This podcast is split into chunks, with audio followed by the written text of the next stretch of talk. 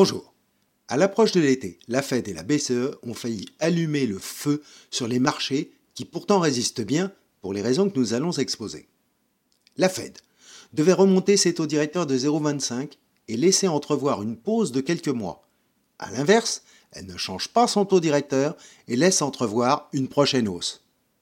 La BCE a effectivement appliqué la hausse attendue, portant les taux directeurs à 3,75-4% mais elle indique que ses prévisions de baisse de l'inflation corps, l'inflation sous-jacente hors énergie alimentaire, se feraient sur un horizon plus lointain que prévu. Les deux dernières baisses en zone euro, 6,1 pour l'inflation totale contre 7 le mois dernier, et 5,3 pour l'inflation corps contre 5,6, sont encore considérées comme insuffisantes par l'institution dans les propos de Madame Lagarde. Cette position laisse planer le spectre de futures hausses de taux directeurs plus importantes. Alors que la croissance vacille, puisque la zone euro est passée en récession technique, c'est-à-dire moins 0,1 sur deux trimestres consécutifs. Cette position inquiète. Rappelons que la Banque centrale s'efforce de casser les anticipations inflationnistes, notamment sur les hausses de salaire. Si les taux sont plus élevés, l'activité ralentit, le marché du travail est moins tendu et donc les velléités de revendications salariales se tassent.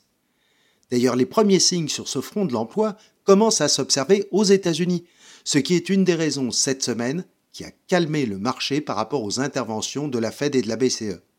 Après un passage à plus de 3,8% sur le taux à 10 ans US et 3,06% en France, les taux sont revenus vers 3,7 et 2,9 respectivement, soutenant les marchés d'actions.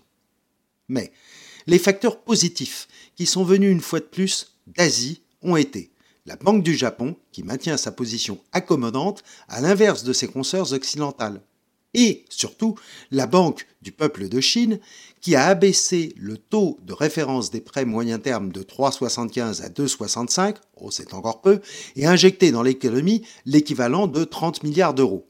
Mesure encore ténue qui laisse augurer de prochaines étapes de soutien puisque les dernières statistiques comme le chômage des jeunes ou la production industrielle en Chine avaient inquiété. L'intelligence artificielle, enfin, a peut-être déjà résolu l'équation délicate auxquelles sont confrontées les banques centrales. Bon, mais quoi qu'il en soit, l'engouement des investisseurs pour cette nouvelle révolution technologique et ses implications potentielles pour un nouveau cycle de croissance continue de porter les marchés d'actions.